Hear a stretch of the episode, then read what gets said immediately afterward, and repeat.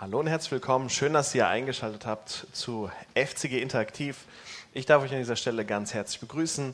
Ähm, ja, neben mir sitzt Markus ähm, und mein Name ist Mario. Ähm, wir haben wieder unser Format FCG Interaktiv, bei dem wir uns mit äh, Themen aus der Bibel, mit Fragen aus der Bibel auseinandersetzen oder Fragen, die uns als Christen einfach ähm, ja, immer wieder mal beschäftigen, immer wieder mal, mit denen wir immer wieder mal in Kontakt kommen. Und ähm, je nachdem wir letzte Woche uns, die, oder vor zwei Wochen das letzte Mal uns gefragt haben, ähm, wie war das, äh, was geschah tatsächlich an Heiligabend? So ähm, sind wir dieses Mal auch bei einem weihnachtlichen Thema angelangt. Ähm, denn an Weihnachten, da werden ja überall, das kennt ihr zu Hause wahrscheinlich auch, ähm, überall Sterne dekoriert, an Fenstern, auf irgendwelchen Tannenbäumen, äh, Plätzchen. Meine Lieblingsplätzchen sind Zimtsterne und so. Und ähm, ja, man sieht Sterne immer und überall. Und man könnte sich ja zwischendurch mal fragen, warum eigentlich? Ähm, warum spielen Sterne in der Weihnachtsdeko so eine große Rolle? Und hat das vielleicht was mit dem Stern von Bethlehem zu tun? Und ich würde sagen, da könntest du jetzt gleich mal starten. Sehr wahrscheinlich schon, weil ähm, also ja, die Sterne, die wir sehen, überall oder ganz oft, ich habe jetzt gerade mal geschaut, wir haben hier keinen. Ah doch, da hinten hängen ein paar. Ja, das seht ihr zu Hause aber jetzt nicht. Ja, ähm, das also hat was damit zu tun, weil in der Weihnachtsgeschichte in der Bibel kommt tatsächlich ein ganz berühmter Stern vor. Das ist der Stern von Bethlehem. Und dann steigen wir auch mal direkt ein in den Bibeltext. Das steht in Matthäus 2, die Verse 1 bis 2, lese ich uns mal vor. Jesus wurde zur Zeit des König Herodes in Bethlehem, einer Stadt in Judäa, geboren. Bald darauf kamen Sterndeuter aus einem Land im Osten nach Jerusalem. Wo ist der König der Juden, der kürzlich geboren wurde? fragten sie. Wir haben seinen Stern aufgehen sehen und sind gekommen, um ihm Ehre zu erweisen. Ja, also Stern von Bethlehem ist wahrscheinlich daran äh, schuld oder dafür verantwortlich, dass wir Weihnachtsdekorationen mit ganz vielen Sternen haben. Ja, aber wahrscheinlich sind wir nicht die Ersten, die sich äh, an dieser Stelle fragen, was war das denn für ein Stern? Ja, ist eine gute Frage. Ne? Steht da so, ähm, also die haben einen Stern gesehen, gehen dann nach Jerusalem. Ähm, ja, irgendwas Besonderes haben die am Himmel wohl gesehen. Ähm, das könnte man auch noch erklären, was könnte das gewesen sein, aber dass dieser besondere Stern oder was auch immer das war, sie dann auch noch dazu geführt hat, diese Gruppe von Sterndeutern, es waren wahrscheinlich nicht drei, so wie wir das kennen, also drei sagt man wohl, weil die drei Geschenke mitgebracht hatten, aber vielleicht waren es mehrere, vielleicht waren es auch nur zwei. Ähm, was die dazu bewegt hat, nachdem sie den Stern gesehen haben, dann tatsächlich sich auch auf den Weg zu machen nach Jerusalem. Also es ist jetzt auch nicht so, dass da ein Stern ähm, im Himmel, am Himmelszelt ist und da hängt ein Schild dran, hallo, ich zeige euch den Weg zum neuen König äh, nach Bethlehem, sondern das mussten die sich ja irgendwie erschlossen haben. Also das, da stecken schon ein paar Fragen drin, also sind ein paar Fragezeichen. Ja, aber ähm, wir haben uns letztens auch in der Jugend, als wir uns mit der biblischen Geschichte oder mit der weihnachtlichen Geschichte in der Bibel auseinandergesetzt haben, ähm, haben uns auch gefragt, was war ihre Motivation? Wie kamen die eigentlich auf die Idee? Und ähm, gibt es in der Bibel irgendwelche Hinweise, die uns bei dieser Erklärung helfen könnten? Also ich denke schon. Wenn wir in den Text von Matthäus reinschauen, da werden noch ein paar andere Sachen erwähnt. Da mehr, also sehen wir gleich, die Sterndeuter wussten ziemlich genau, wann der Stern aufgegangen ist. Also das haben die festgehalten. Äh, das konnten die dann auch erklären. Und wir stellen auch fest, König Herodes ist dieser Stern bisher nicht aufgefallen. Also es muss schon irgendwie dann doch was Spezielleres gewesen sein. Naja, wir lesen mal weiter. Äh, die nächsten Verse. Als König Herodes das hörte, erschrak er und mit ihm ganz Jerusalem. Äh, warum haben die sich erschrocken, ganz Jerusalem? Weil das ein brutaler König war und der hat einfach jeden, der ihm machtmäßig in die Quere kam, umgebracht. Und da hatten alle Angst, äh, wow, was passiert da jetzt? Er rief alle führenden Priester und alle Schriftgelehrten des jüdischen Volkes zusammen, erkundigte sich bei ihnen, wo der Messias geboren werden sollte. In Bethlehem in Judäa, antworteten sie, denn so ist es in der Schrift durch den Propheten vorausgesagt. Und du, Bethlehem im Land Juda, du bist keineswegs die unbedeutendste unter den Städten Judas, denn aus dir wird ein Fürst hervorgehen, der mein Volk Israel führen wird, wie ein Hirte seine Herde. Da rief Herodes die Sterndeuter heimlich zu sich und ließ sich von ihnen den genauen Zeitpunkt angeben, an dem der Stern zum ersten Mal erschienen war. Also König Herodes lässt sich erklären, wann dieser vermeintliche Stern zum ersten Mal ähm, erschienen ist. Und die Sterndeuter können ihm ziemlich genau sagen, wann. Ähm, also es gab da einen Zeitpunkt, an dem dieser Stern zum ersten Mal sichtbar war. Und was auch bedeutet, dass er über einen längeren Zeitraum sichtbar war. Also es war jetzt nicht so ein kurzes Ereignis, sondern es war über einen längeren Zeitraum sichtbar. Und die Schriftgelehrten erklären dann den Sterndeutern und auch Herodes, ja klar, wir erwarten einen König, den Messias, und der soll in Bethlehem geboren werden. Und deshalb machen sich die Sterndeuter auf den Weg. Und da erfahren wir dann in der weiteren Textstelle in der Bibel ähm, noch ein paar Eigenschaften über diesen Stern. Er bewegt sich und er bleibt dann auch stehen, also es ist wie eine Art Wegweiser, bewegt sich und bleibt dann auch stehen. Schauen wir mal rein. Daraufhin schickte er sie nach Bethlehem. Geht und erkundigt euch genau nach dem Kind, sagte er und gebt mir Bescheid, sobald ihr es gefunden habt. Dann kann auch ich hingehen und ihm Ehre erweisen. Mit diesen Anweisungen des Königs machten sie sich auf den Weg, und der Stern, den sie hatten aufgehen sehen, zog vor ihnen her, bis er schließlich über dem Ort stehen blieb, wo das Kind war.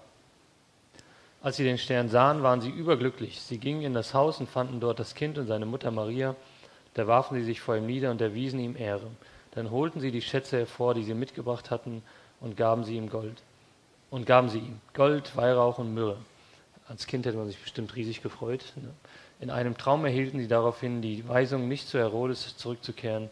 Deshalb reisten sie auf einem anderen Weg wieder in ihr Land. Also da sind uns auch noch ein paar Eigenschaften beschrieben worden von diesem Stern. Er bewegt sich, geht vor ihnen her wie ein Wegweiser, bleibt dann über dem Ort stehen und wahrscheinlich über dem Haus auch in einem gewissen Sinne, weil sie wissen ja, in was für ein Haus sie gehen sollen. Mein Bethlehem war nicht groß, aber da standen wahrscheinlich mehr als zwei Häuser. Und ähm, die Sterndeuter wussten dann ganz genau, da müssen wir hin und da ist der König. Ja, das ist also, das ist echt, äh, wenn man sich da ganz genau mal mit auseinandersetzt, das ist schon eine verrückte Geschichte. Und wie ich vorhin gesagt habe, wir sind ja nicht die Ersten, die sich darüber Gedanken machen und Gedanken machen über den Stern von Bethlehem. Was ist das? Wie, wie, wie kann man sich das erklären? Ähm, hast du uns da ein paar Erklärungen mitgebracht? Also ähm, die einfachste Erklärung ist, der Stern ist symbolisch gemeint, ne, eben weil es eine verrückte Geschichte ist, dass man sagt, ja, der Matthäus, der hat hier ein bisschen dick aufgetragen oder vielleicht noch ausgeschmückt. Äh, den hat es so gar nicht gegeben. Das ist eine Variante, die verfolgen wir heute nicht. Ähm, aber bevor wir dann näher zum Stern kommen, was das gewesen sein kann, schauen wir uns mal die Sterndeuter an. Also wir wissen da auch nicht wirklich viel über sie. Es heißt nur, dass sie aus dem Osten sind, aus, äh, also aus, dem Land, aus einem Land kommen, aus dem Osten und dass sie zu Maria und Josef gingen. Eventuell kamen sie aus dem alten Babylon, ähm, also da äh, waren vielleicht auch jüdische Abstammung, weil das Volk Israel auch äh, eine Zeit lang in, Babel, in Babylon gelebt hatte, im Exil. Und das könnte auch erklären, warum ähm, sie nach einem jüdischen König Ausschau gehalten haben. Also man kann sich ja fragen, da sind ein paar Sterndeuter irgendwo in einem fremden Land und es ist jetzt nicht so wie heute, dass du in ein Flugzeug springst und dann mal rüberfliegst und sagst, hey cool, und dann das Wochenende wieder zurück, sondern das war eine halbe Weltreise, die die machen mussten. Ähm, warum sollten die zu irgendeinem König? Ne? Also, aber für die war das wohl wichtig und wussten auch, dass es ein jüdischer König ist. Und vielleicht waren, also wahrscheinlich waren die auch jüdischer Abstammung und haben auf, nach dem Messias Ausschau gehalten. Ja, das ist interessant. Ähm, denn auch darüber haben wir uns Gedanken gemacht und haben uns gefragt, was war die Motivation, aus einem fremden Land in ein anderes Land zu gehen und zu sagen, hey, wir wollen euren König was Gutes tun, wir wollen ihm Geschenke geben. Aber ähm, waren Sterndeuten, war das so eine Art Beruf? Also wir lesen in der Bibel ja von verschiedenen Berufen, Zimmermann oder sonst was, Fischer oder sonstige äh, Berufe, die es damals noch gab. War das auch so ein Beruf? Also haben die sich äh, beruflich damit auseinanderzusetzen oder wie können wir uns das vorstellen? Also ich kann mir gut vorstellen, dass es am Hof des Königs ähm, bestimmt auch Leute gab, die ja, also wenn man jetzt ins Alte Testament auch reinschaut, Pharao, die haben immer ihre Ratgeber gehabt. Und da war bestimmt auch einer dabei, der sich irgendwie mit Sternen auskannte. Ob das jetzt solche Jungs waren, die da tatsächlich für den König gearbeitet haben, weiß nicht. Vielleicht kann man sich auch vorstellen, als engagierte Hobby-Wissenschaftler. Äh, ähm, du konntest es ja auch nicht tagsüber betreiben, sondern es ging nur nachts. Und das hat auch was damit zu tun, ähm, also das war damals einfacher wie heute. Es gab weniger Luftverschmutzung, weniger Lichtverschmutzung, also weil einfach weniger Licht da war. Und man konnte mit dem bloßen Auge mehr erkennen, als wir es heute können. Und die Menschen haben in der Region, in den warmen Regionen, ähm, oftmals auf dem Dach geschlafen. Und damals gab es auch keine Handys, wo du dich hast wachhalten können, sondern dann haben die den Himmel angeguckt. Und vielleicht waren das so Leute, die ähm, gesagt haben, hey, das, also wir beobachten hier ein bisschen systematischer die Sterne und schauen, was da passiert. Wir haben also insgesamt weiß man auch, dass es ähm, Notizen gibt aus diesem Zeitraum, wo Menschen aufgeschrieben haben, was sie beobachtet haben. Jetzt haben wir das von den Sterndeutern auch gelesen. Die können ziemlich genau sagen, wann ist er aufgekreuzt. Das war jetzt kein Bauchgefühl, sondern die haben sich das aufgeschrieben. Und insgesamt ging man damals auch davon aus, dass das, was am Himmel passiert, Auswirkungen auf die Erde hat. Also dass da, ähm, ja, also irgendwie, heute kennen wir das Horoskop, das ist so aufs Persönliche heruntergebrochen, aber wo, wo man dann direkt sagt, naja gut, heute wissen wir, nur weil die Sterne sich so und so bewegen, ähm, das bedeutet noch gar nichts, aber damals ging man schon stark davon aus, das hat Auswirkungen auf die Erde, auf, auf das Leben. Und wenn wir dann in die Bibel, stellen, äh, Bibel hineinschauen, dann finden wir auch ein paar Stellen, die Andeutungen in diese Richtung machen. Ähm, zumindest was den König betrifft oder einen neuen König. Schauen wir mal in 4. Mose 24, Vers 17. Ich sehe ihn aber noch nicht jetzt, ich erkenne ihn, doch er ist noch nicht nahe. Ein Stern geht auf aus Jakob, ein Zepter kommt aus Israel hervor, es zerschmettert die Schläfen Moabs und zermalmt seine Krieger. Jetzt kann man natürlich sagen, ja, das ist symbolisch gemeint, ein Stern geht auf. Ne? Also sagen wir heute auch, wow, da ist das neue Sternchen am äh, Hollywood-Himmel oder sowas. Und das ist jetzt mhm. kein echtes Sternchen, sondern oder man ist ein Star, ähm, weil man so berühmt ist, äh, so gut ist. Aber ähm, die Sterndeuter haben vielleicht also diese Bibelstelle gekannt und das wörtlich genommen. Da ist ein neuer Stern aufgegangen und das kann was mit dem ähm, König zu tun haben, den Gott angekündigt hat. Also siehst du darin schon irgendwie die Erklärung, warum die Sterndeuter ähm, sofort von einem König von Israel ausgegangen sind und nicht. Könnte sein. Also ja. das, wär, das allein wäre jetzt ein bisschen wenig, ne? weil vielleicht haben die ja noch andere neue Sterne beobachtet. Ähm, da muss dann schon noch mal ein bisschen mehr zusammengekommen sein, dass sie sagen, okay, das ist jetzt eindeutig, jetzt machen wir uns auf den Weg. Aber das sind auf jeden Fall Indizien, wo wir sagen, hey, das sind Dinge, die sie in die Richtung geschoben haben. Also grundsätzlich hat man den Himmel beobachtet und da Sachen abgeleitet. Wir wissen halt unglaublich wenig über diese Sterndeuter. Aber wenn wir in der Bibel ähm, diese Bibelstelle sehen, dann kann man schon verstehen, warum man da einen Zusammenhang äh, gesehen haben könnte. Mhm. Ähm, gibt auch noch eine ähm, andere Bibelstelle in Offenbarung 12, 1 bis 5. Ähm, also da, die schauen wir uns jetzt auch mal an. Also es ist jetzt quasi dann schon später nach den Sterndeutern, im Prinzip geschichtlich gesehen, aber da heißt es Folgendes über die Geburt von Jesus. Nun war im Himmel etwas Außergewöhnliches und Bedeutungsvolles zu sehen. Eine Frau, die mit der Sonne bekleidet war, unter ihren Füßen war der Mond und auf dem Kopf trug sie eine Krone aus zwölf Sternen. Die Frau war schwanger und die Geburt ihres Kindes stand unmittelbar bevor. Die Wehen hatten bereits eingesetzt, sie schrie und krümmte sich vor Schmerzen. Noch etwas anderes war im Himmel zu sehen, etwas ebenso Bedeutungsvolles. Ein riesiger feuerroter Drache, der sieben Köpfe und zehn Hörner hatte und auf jedem seiner sieben Köpfe eine Krone trug. Mit seinem Schwanz fegte er ein Drittel der Sterne vom Himmel und schleuderte sie auf die Erde. Der Drache stellte sich vor die Frau hin, um das Kind, das sie bekommen würde, sofort nach der Geburt zu verschlingen. Doch kaum war das Kind zur Welt gekommen, wurde es zu Gott hinaufgenommen und vor seinen Thron gebracht. Das Kind war ein männlicher Nachkomme, jener Sohn, von dem es in der Schrift heißt, dass er mit eisernem Zepter über alle Völker regieren wird. Also Offenbarung ist stellenweise äh, nicht einfach. Was macht man aus so einer Stelle? Ähm, wo man sich aber einig ist, dass hier die Geburt von Jesus beschrieben wird, aber in Form von einer Darstellung am Himmel, also mit den Sternen, ähm, also dargestellt am Himmel. Und ähnlich wie es auch in 4. Mose schon hieß, heißt es auch hier, ähm, er wird das Zepter in der Hand halten. Und es ist gut möglich, dass die Sterndeuter nach, eben nach einem Ereignis ähm, Ausschau gehalten haben, wie es uns später in Offenbarung äh, äh, beschrieben wird. Also, dass sie gesagt haben, okay, gut, es, äh, ein Stern wird aufgehen und dass sie darauf gewartet haben und einfach den Himmel danach abgesucht und dann halt irgendwie das Puzzle für sich zusammengesetzt ähm, hatten. Da bleiben auf jeden Fall ein paar Fragezeichen. Aber es ist jetzt, wenn wir, denke ich mal, diese beiden Bibelstellen auch gesehen haben, nicht mehr komplett abwegig, dass man überhaupt auf die Idee gekommen ist, nach einem Stern Ausschau zu halten. Ja, aber trotzdem bleibt ja die Frage, was äh, haben die da am Himmel gesehen? Weil ähm, ich bin jetzt überhaupt nicht äh, auf diesem Gebiet bewandert. Ich kenne mich mit Sternen gar nicht aus. Ich erkenne nicht mal Sternbilder, äh, die man hier normalerweise kennt. Den großen Wagen finde ich. Ja, ich finde den selbst den finde ich nicht. Aber ähm, was konnten die Sternleiter damals gesehen haben, damit sie zu dieser Überzeugung kommen? Das ist der Stern, das ist das Ereignis, was zum Beispiel auf vierte Mose hinweist und äh, was am Ende den neuen König an, anzeigt oder, oder äh, voraussagt oder wie auch immer. Ja. Ist echt nicht einfach, weil, wie ich vorhin gesagt habe, da hing ja kein Schild und ey, der, also der, das, der Stern steht für den Messias, jetzt geht mal dort und dorthin, sondern irgendwie haben die da ein paar Dinge zusammengebracht, um dann diese Schlussfolgerung zu ziehen. Ähm, ja, also einmal ganz allgemein Stern. Für uns heute wissen wir, also es gibt Sterne, es gibt Planeten, es gibt Kometen, es gibt einfach verschiedene Sachen im Weltall. Zum Beispiel ein Stern können wir uns vorstellen, ist eher wie eine Sonne. Also so ein heißer Ball, ein Planet ist ein Planet. Ne? Wenn wir da an Saturn denken oder an Mars, kann man sogar hinreisen, ein paar Roboter hinschicken. Das könnte man auf einen Stern jetzt nicht machen.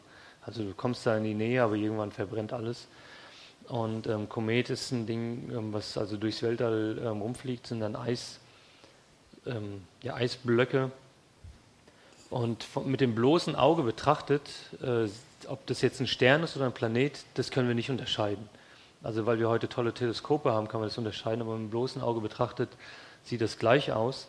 Also ähm, wenn jetzt wir hier von einem Stern lesen, dann heißt das nicht, dass es im technischen Sinne Stern ein Stern gewesen sein muss, wie wir das heute wissen, was ein Stern ist, sondern es kann auch ein Planet gewesen sein. Ähm, nur mal so am Rande, um das zu klären. Und was könnten die da beobachtet haben? Da gibt es ein paar Möglichkeiten. Die erste Möglichkeit ist eine Supernova. Hast du schon mal davon gehört? Gehört, ja. Aber ich könnte jetzt nicht sagen genau, was es ist. Okay, Supernova ist an für sich so rein theoretisch ziemlich cool, weil es ist ein explodierender Stern. Ah ja, okay. Also muss man sich so vorstellen, irgendwie, äh, warum, oder ein sterbender Stern. Und dann, wenn er stirbt, explodiert er nochmal und ist super hell. Und äh, daher kommt, also eigentlich ist der Stern so weit weg, dass man ihn mit dem bloßen Auge gar nicht sehen kann, aber dann, wenn er diese Explosion hat, ähm, wird er einfach mega hell. Und dann geht ein neuer Stern sozusagen auf. Für eine gewisse Zeit leuchtet er brutal hell und ist dann wieder weg. Daher auch der Name Nova, also neu. Und ähm, also vorher war kein Stern da und jetzt ist einer da. Im Jahr 1987 konnte man, also jetzt in neuerer Geschichte, das zum ersten Mal beobachten, die Explosion eines Sterns. Ich habe versucht, euch da ein bahnbrechendes Video im Internet äh, rauszufinden. Also gibt es schon Material, aber die wirken nicht bahnbrechend. Irgendwie hört sich das Supernova cooler an, wie das dann in echt aussieht. Aber ist wohl ein tolles Ereignis. Ja gut, 87 ist auch wahrscheinlich schwierig. Na, da gibt es so Simulationen, Animationen, mhm. wie das Ding explodiert. Ähm, aber ja, das ja, sind halt auch so Größenordnungen, das ist alles ein bisschen größer da im Weltall. Und, aber das Ereignis ist so weit weg, dass man diesen Stern vorher nicht gesehen hat, aber jetzt wird er dann sichtbar durch die Explosion. Und angeblich soll im Jahr 2022 äh, wieder so eine Supernova stattfinden. Ich weiß jetzt nicht, wie man das datieren kann, aber das ist, soll wohl der Fall sein. Ich kann das wieder beobachten. Und ähm, genau, also das wäre eine Möglichkeit, dass der Stern von Bethlehem eine Supernova gewesen ist. Okay, das ist eine Möglichkeit. Gut, klingt jetzt erstmal für mich als absoluten Laie auf dem Gebiet nachvollziehbar. Gibt es aber damals äh, oder gibt es Aufzeichnungen von damals, die darauf hinweisen könnten? Also in den vergangenen Jahren sind scheinbar ein bisschen mehr, in den vergangenen 2000 Jahren sind scheinbar etwas mehr als zehn von solchen Supernovas aufgezeichnet worden, mal im 17. Jahrhundert. Äh, eine war wohl 185 vor, nach Christus und wir haben auch aus dem Jahr 4 vor Christus Aufzeichnungen ähm, aus Korea, die einen äh, neuen Stern gesehen haben, wo man heute sagt, hey, das muss wohl eine Supernova gewesen sein. Und jetzt denkt manch einer, naja, vier vor Christus hilft uns ja gar nichts, weil Christus ist ja wohl bei null vor, nach Christus äh, geboren. Äh, also er ist um null geboren und das stimmt so sehr wahrscheinlich nicht, weil man geht heute davon aus, dass Jesus zwischen sieben vor und eins vor Christus geboren ist. Also irgendwie hat man sich da in der Zeitrechnung ein bisschen vertan.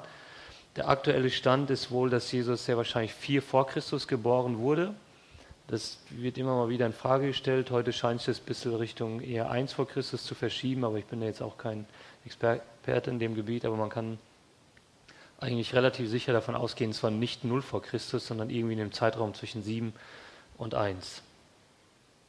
Und in dem Sinne könnte man schon auch sagen, okay, gut, wir haben 4 vor Christus, eine Supernova, das Problem ist gelöst. Wahrscheinlich nicht, weil äh, die Anforderungen an unseren Stern von Bethlehem sind ein paar mehr. Äh, eine Supernova erscheint auf einmal und leuchtet hell, also sagen wir das schon, ein neuer Stern ist aufgegangen, also dieses Kriterium ist erfüllt. Aber ansonsten passt die Beschreibung aus dem Matthäus-Evangelium also dann doch nicht. Äh, was fehlt? Was fällt dir spontan ein? Der Supernova bewegt sich nicht, die ja, genau. steht ziemlich okay. äh, starr. Ähm, also es das heißt ja auch, dass der Stern stoppte. Also das kann die Supernova nicht abdecken. Äh, eine Supernova wird einfach als ganz heller Punkt wahrgenommen und ähm, nicht als Bewegung. Es hat auch was damit zu tun, dass das Licht halt strahlt, aber hinten dran ist ja auch kein Körper mehr, sondern das, mhm. das löst sich ja auf. Ja. Also da sagen dann die äh, Experten, der Supernova ist es wohl nicht gewesen. Okay, also wie gesagt, ich bin absoluter Laie.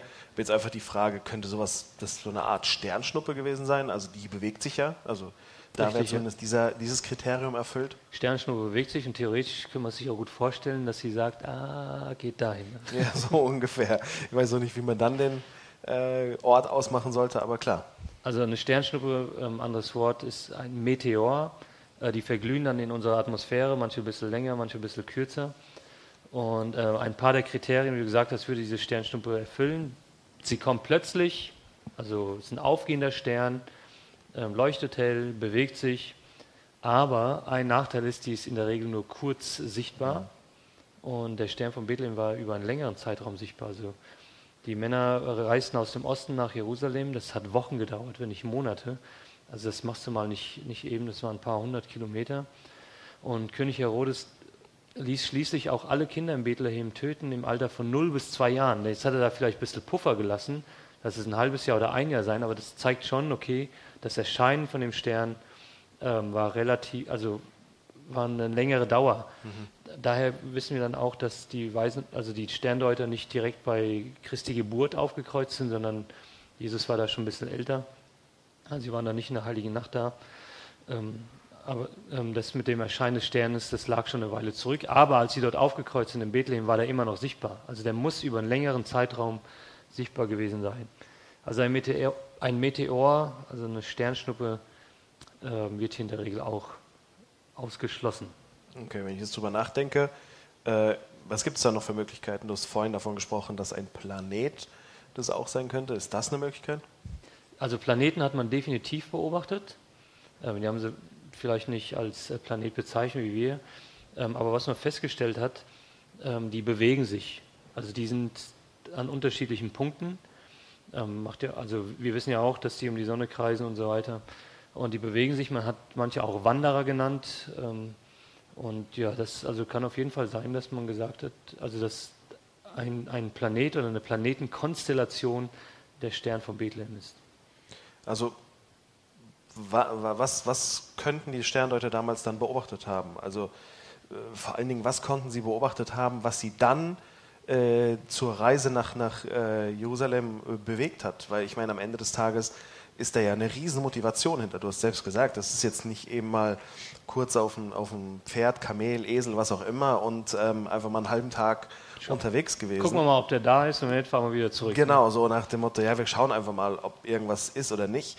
Sondern das, die Motivation muss ja riesig gewesen sein. Ja. Also, und die die scheinbare Gewissheit muss ja auch groß gewesen sein. Also was, was konnten Sie gesehen haben? Waren das so, ein, so Planetkonstellationen? Oder? Also das Interessante ist ja, äh, man kann äh, die Planetenkonstellationen ähm, zurückverfolgen und wir können uns heute anschauen, wie es damals ausgesehen hat. Äh, da gab es auch im 16. Jahrhundert einen Mathematiker, Kepler, Johannes Kepler hieß er, glaube ich, und der hat da auch was Besonderes berechnet, dass da beim ähm, am 25.12.7 vor Christus Jupiter und Saturn ganz nah beieinander standen. Und ähm, das können wir uns mal anschauen. Also da gibt es eine kostenlose Software, ich habe vergessen, wie die heißt, Stellarium oder sowas. Weiß nicht, ob ihr das sehen könnt, aber ähm, wenn ich mich nicht irre, haben wir hier unten den Jupiter und den Saturn. Das sieht für mich jetzt nicht so nah aus, aber ich ja. bin auch kein Sterndeuter. Und ähm, ja, irgendwie scheint das wohl was Besonderes gewesen zu sein. Und die haben begegnen sich dreimal hintereinander. Und dreimal also bedeutet dann wohl, okay, das ist wirklich was ganz Besonderes. Und ähm, Jupiter geht als, als Königsplanet. Und solche Sachen sagt man dann, ah, okay, da sind bestimmte Konstellationen zusammengekommen, die äh, die Sterndeuter darauf gebracht haben, hey, das ist was Besonderes, das muss was bedeuten. Aber wie würde, nochmal, wie würden, die, wie würden die Sterndeuter das in Verbindung mit einem neuen König bringen? Ja, da können wir nur ein bisschen äh, spekulieren oder halt uns das versuchen anzuschauen, was da passiert ist. Was wir auf jeden Fall wissen, damals hat man solche Ereignisse notiert. Also man hat sich Notizen gemacht, das war nicht einfach nur hochgeguckt, ah ja, schön, und wieder ähm, weitergeschlafen, sondern man hat sich das notiert. Man hat auch Notizen gefunden, in denen diese Begegnungen geschildert wurden. Hier, Saturn ist nah am Jupiter und so weiter. Aber was haben sie, was sich die Menschen dann selbst dabei gedacht haben, wissen wir nicht. Also hier wissen wir aus der Geschichte, also die, irgendwas hat die bewegt, sich aufzumachen. Ähm, jetzt, also manche sagen, gehen dann ein bisschen so weit, hier, guck mal, der Jupiter, ne, ist der Saturn, hier ist das Sternbild Fisch irgendwie. Also ich bin auch, wie kommt man auf solche Sternbilder? Und dann sagt man, ja, das Sternbild Fisch könnte für Palästina stehen und dann hat man Saturn für das jüdische Volk und Jupiter für den König und so bringt man das irgendwie zusammen. Und äh, also machen die sich auf die die Reise ne? und das Planetenlicht im, in der Abenddämmerung konnte, konnten sie dann sehen und das hat ihnen äh, den Weg ge gezeigt. Andere sagen, ähm, okay, die, wenn die Planeten, zwei Planeten ganz nah hintereinander stehen, dann sieht es aus wie einer, ne, leuchtet heller, also es ist wie ein neuer Stern. Und dann weiß man aber, das sind eigentlich doch zwei. Ähm, was aber interessant ist mit dieser Planetenkonstellation, man könnte damit erklären, dass sich der Stern bewegt hat und auch äh, stehen geblieben ist. Also ich kann das jetzt nicht hier animieren, aber da gibt es äh, tolle Videos im Internet, die das zeigen, ähm, dass zum Beispiel der, der, Stern, der Planet bewegt sich nach links und dann geht er wieder zurück und bleibt auf einer Stelle stehen und, und bewegt sich wieder woanders hin. Also das könnte man damit schon erklären. Das können wir uns so vorstellen, wie zum Beispiel, also das aus der Perspektive der Erde sieht so aus, als würde der Stern stehen bleiben. Natürlich macht das nicht. Im Weltall gibt es keinen also nicht wie bei Star Trek eine Vollbremsung und dann ähm, drehst, also äh, nee, du hast kein Star Wars gesehen. Ne? ähm, aber das, das, wenn du mit dem Auto ein anderes Auto überholst, dann sieht es so aus, als ob das Auto rückwärts fahren würde. Aber macht es ja nicht, fährt trotzdem vorwärts. Und so ist das ein bisschen eine optische Täuschung. Und da könnte man sagen, hey, ähm, ja, das, also Planetenkonstellation würde da so ein paar Dinge vom Stern von Bethlehem erklären. Da gibt es einen Film, der heißt The Star of Bethlehem, das ist ein Mann namens Rick Larson. Und er erklärt, wie seiner Meinung nach, also verschiedene Planetenkonstellationen, ähm, die Sterndeuter aus dem Morgenland dazu gebracht haben, dann nach Jerusalem zu, zu gehen. Und dann da baut er auch so ein paar Sachen ein, was wir mit ähm, in Offenbarung 5 gelesen haben, äh, 12 gelesen haben, äh, mit äh, der Jungf dem Sternbild Jungfrau und so weiter, ding, ding, ding, ding, ding. Das war mir alles ein bisschen zu technisch. Wer da Spaß dran hat, kann das mal nachschauen. Also The Star of Bethlehem, Rick Larson, das kann man bei YouTube auch den ganzen Film sich anschauen, ist auf Englisch. Und ähm, ja, das ist eine Variante, dass man sagt, hier eine besondere Planetenkonstellation hat die Sterndeuter dazu bewegt, nach Israel zu gehen. Und da gibt es bis heute einige, die sagen, hey, das, das muss es tatsächlich gewesen sein. Und das Spannende ist halt, du kannst dir die Planetenkonstellation wirklich anschauen und da sind auch ein paar besondere Sachen passiert damals. Du sagst, das ist eine Variante. Leute gibt, es gibt Leute, die sagen, hey, ähm, das, das äh, scheint das gewesen zu sein. Das schließt ja dann, oder darauf äh, raus können wir ja schließen, es gibt noch weitere Möglichkeiten. Es gibt andere, die andere Erklärungswege einfach für plausibler halten. Ähm, ja, weiß jetzt nicht, ob plausibel, aber da gibt es nochmal ein paar andere Erklärungsansätze. Mhm. Ich würde mal sagen, egal was wir heute hier ähm, vorstellen, es hat all seine Stärken und Schwächen, aber eine weitere Möglichkeit ist, dass es ein Komet war. Ein Komet, können wir uns vorstellen, ein fliegender Eisberg. Ein richtig großer Komet ist 10 Kilometer groß, hört sich für uns groß an, im Weltall ist es eher mini. Aber wenn ein Komet der Sonne nahe kommt, dann fängt das Eis an zu verdampfen und da bildet sich so eine riesige Wolke, die bis zu tausendmal größer ist als der Komet selbst. Also dadurch sieht das Ding wieder riesig aus. Und was dann ähm, zusätzlich noch hinzukommt, ist so ein Kometenschweif. Ne? Und das haben wir vielleicht bei manchen Wein, äh, Sternen von Bethlehem auch gesehen, dass die so einen Schweif haben. Ne? Also das ist dann eigentlich ein Komet mit gemeint. Und ähm, müssen uns das so vorstellen, also der Komet, das Eis verdampft, es bildet diese Riesenwolke und ist jetzt nicht, weil der Komet so schnell fliegt, dass das Eis so äh, hinten, also die, der Dampf so hinten weg ist, sondern der Schweif, der kommt daher, dass von der Sonne ein Sonnenwind ausgeht. Und ähm, also das verursacht diesen Schweif beim Kometen und der Schweif geht immer von der Sonne weg. Das heißt, je nachdem, wie der Komet zur Sonne steht, bewegt sich auch der Schweif. Ja? Also der kann mal so sein, der Also ähm, eigentlich gibt es zwei Schweife, es gibt ja noch einen zweiten, der ist ein bisschen kleiner, nicht ganz so auffällig. Und der entsteht durch den, wohl durch den Strahlendruck. Also ich muss das auch alles glauben, was ich gelesen habe. Ich kann das nicht erklären, aber irgendwie von der Sonne geht ein Strahlendruck aus. Deswegen ist dieser Schweif auch angeblich ein bisschen gekrümmt. Also es gibt zwei Schweife. Und der eine ist von, vom Sonnenwind und geht immer von der Sonne weg. Also hat nichts mit der Fahrtrichtung vom Komet zu tun. Und 1997 gab es einen Komet, der heißt Hale Bob. Also einer von den beiden Namen ist derjenige, der den zuerst entdeckt hat. Und diesen Kometen konnte man mit seinem bloßen Auge erkennen. Gibt es mal ein schönes Bild. Und da haben wir auch die beiden Schweife. Also der eine Schweif hier ist ein bisschen gekrümmt. Das ist wohl der Strahlenschweif äh, von dem Strahlendruck. Und das andere ist hier ähm, vom Sonnenwind. Also das heißt jetzt nicht, dass der Komet in diese Richtung fliegt. Ähm, also der bewegt sich vielleicht hier oder so. Aber die Sonne kommt von der Richtung, also ist immer von der Sonne weg. Und ähm, genau, den konnte man mit bloßem Auge sehen und der war über mehrere Wochen, war der sichtbar für die Menschen von damals. Und ähm, da schauen wir uns auch mal ein kurzes Video an. Das hat jemand gefilmt mit einer noch nicht vorhandenen HD-Kamera. Und dann sehen wir gleich, taucht der Hale Bob auf. Also, Entschuldigung. Ich muss nochmal drauf. Irgendwas ist.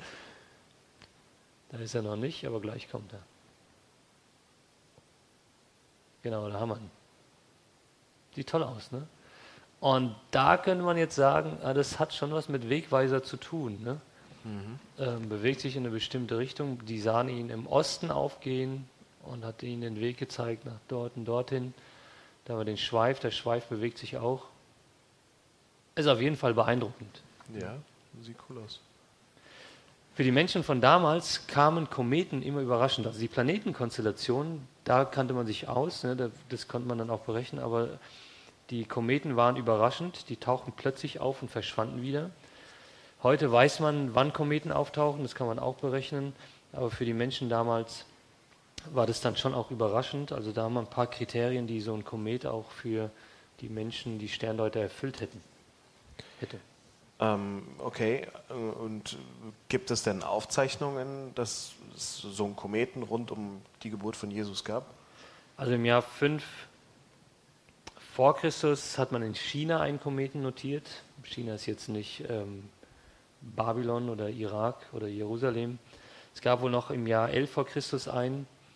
Ähm, das wäre ein bisschen zu früh für die Geburt Jesu, also so früh kann man es dann auch nicht schieben. Und grundsätzlich sagen die Forscher, also uns fehlt aus dem Zeitraum rund um die Geburt Jesu oder generell aus der Zeit, ähm, fehlen uns einfach ganz viele solche Aufzeichnungen. Also wir wissen, es gibt welche, aber rund um die Kometen, ähm, also da gibt es nicht so viele. Es gibt ein paar, weil zum Beispiel Historiker äh, die Dinger selbst gesehen haben und das für sich aufgezeichnet haben und dann aber auch in Verbindung mit einem geschichtlichen Ereignis. Zum Beispiel ein ganz berühmter jüdischer Geschichtsschreiber ist Josephus.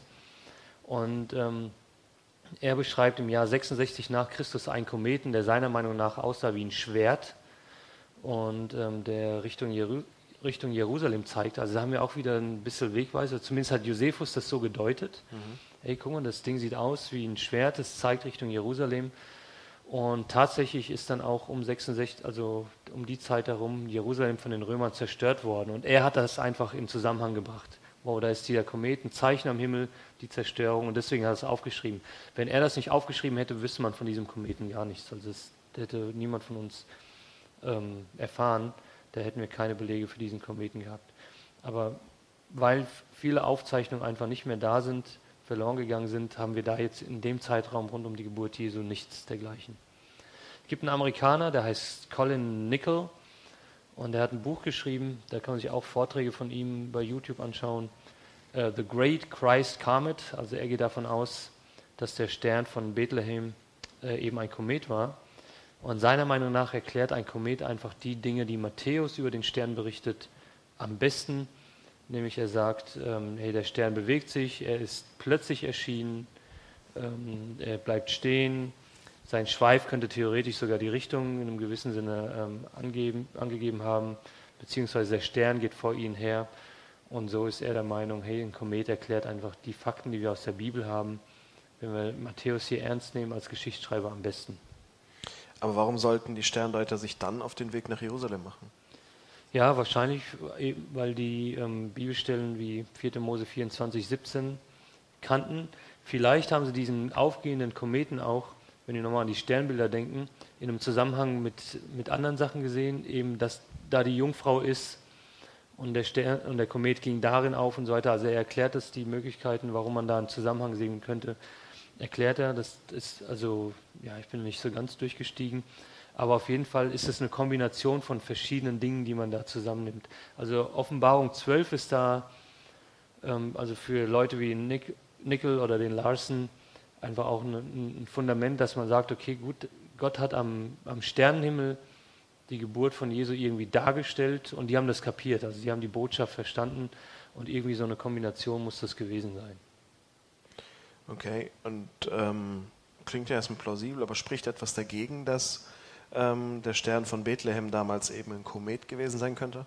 Also das Hauptargument, was dagegen äh, spricht, ist, dass die Menschen in der Regel Kometen als ein schlechtes Omen gesehen haben. Also wenn wir jetzt auch mal an Josephus denken, der hat das Stern, den, den, Kometen gesehen, das als Schwert gedeutet und dann tatsächlich wurde Jerusalem zerstört, eben weil die auch plötzlich aufgekreuzt sind und das sieht majestätisch aus. Also ich finde hier den Hey Bob, das sieht cool aus, aber damals war das viele Leute angsteinflößend.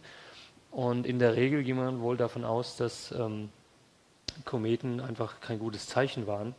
Das ist so das Hauptargument, äh, was gegen Kometen angeführt wird. Aber das muss ja auch nicht bedeuten, dass die Sterndeuter von Babylon das genauso gesehen haben. Vielleicht waren die an der Stelle etwas entspannter und nicht so äh, ängstlich. Okay, lass uns doch mal zum Schluss kommen und vielleicht könntest du uns jetzt die Frage beantworten. Was war der Stern von Bethlehem? Also 100% beantworten äh, können wir diese Frage wohl nicht. Aber was meiner Meinung nach wichtig ist, und wenn ihr alles vergesst, was ich heute gesagt habe, könnt ihr euch Folgendes merken. Also es gibt ein paar plausible Erklärungen, meiner Meinung nach. Also es, man kann schon erklären, wie es dazu gekommen sein könnte. Also es ist jetzt nicht komplett an den Haaren herbeigezogen. Ähm, die Evangelien werden öfter einfach als Märchenerzählungen dargestellt oder sagen, ja, pff, das also muss man nicht glauben. Ähm, aber ob es nun eine Konstellation der Planeten war oder ein Komet oder eine Kombination von beidem, das wissen wir nicht. Aber ich finde es schon interessant grundsätzlich, dass man sagen kann, hey gut, guck mal, da haben Sachen stattgefunden und das kann dies oder das äh, gewesen sein. Also es ist auf jeden Fall nachvollziehbar. Ähm, und dann, wenn, wenn, wir dann noch daran glauben, dass ähm, Gott tatsächlich auch durch die Natur, durch Naturereignisse spricht und Wunder tut, also dann denke ich, ähm, also kann man da guten Gewissens an die Sache rangehen und sagen, hey, also das ist wohl tatsächlich passiert. Ich möchte uns eine Bibelstelle vorlesen, Psalm 19, Vers 1. Der Himmel verkündet die Herrlichkeit Gottes und das Firmament bezeugt seine wunderbaren Werke. Ähm, also da steckt natürlich ganz viel drin, einfach auch allgemein, ähm, dass wir an einen großen Gott glauben, aber vielleicht ist Gott an manchen Stellen ein bisschen detaillierter und sagt, ja, da mache ich nochmal auf ein besonderes Ereignis aufmerksam und hat da die Sterndeuter nach Jerusalem geschickt. Also ich denke, das ist gut möglich. Und ich fand jetzt so die beiden Erklärungen mit äh, den Planetenkonstellationen und dem Komet äh, auch interessant und das hört für mich plausibel an. Also dass das eins von beiden oder eine Kombination von beiden gewesen sein kann. Hier ist auf jeden Fall spannend, einfach nur, weil wenn man sich wirklich in die Geschichte mal reinliest, man sich wirklich schnell an den Punkt kommt, sich fragt, was wollten die eigentlich? Also was war deren Motivation, beziehungsweise wie kommt man darauf, dass man dann diesen Weg auf sich nimmt. Und ja, du hast uns jetzt ein paar äh, Möglichkeiten geliefert. Und ähm, wie gesagt, wer Lust hat, da tiefer einzusteigen, nochmal die Erinnerung an den Film auf YouTube. Weißt du mal sagen, wie der heißt? The Star of Bethlehem. Genau. Von, ähm, ich glaube, Rick Larson. Und das andere Buch ist ähm, von Nickel, heißt der Nachname. Uh, The Great Christ Comet, der große Christkomet. Okay, also wenn ihr Lust habt, noch mal ein bisschen tiefer einzusteigen, dann ähm, ja, schaut euch das gerne an oder lest gerne das Buch. An dieser Stelle äh, möchte ich mich ganz herzlich bedanken. Wir ähm, sind für dieses Jahr durch mit FCG Interaktiv. Das war das letzte Mal für dieses Jahr. Wir starten dann im Januar wieder neu. Und ähm, wie immer heißt es, wenn ihr Fragen habt, wenn ihr Gebet braucht, wenn ihr irgendwelche Anliegen habt, dann schreibt uns gerne. Schreibt uns gerne auf unserer E-Mail-Adresse info at fcg-frankenthal.de. Da äh, sind wir für euch erreichbar. Und ähm, ja, dann wünschen wir an dieser Stelle euch allen, die ihr zuschaut, ein gesegnetes Weihnachtsfest, eine tolle Adventszeit bis dahin. Und ähm, ja, hoffen, dass ihr gut durch dieses Jahr und gut ins neue Jahr kommt. Danke euch fürs Zuschauen und ja, dann bis spätestens nächstes Jahr. Macht's gut.